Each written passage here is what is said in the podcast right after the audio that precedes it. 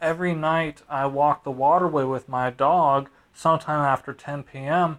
And there are people from teenagers up through midlife on benches or in the grass just making out. And I think it's pretty weird that they're so comfortable doing that in public, but they act like I'm strange for recording it.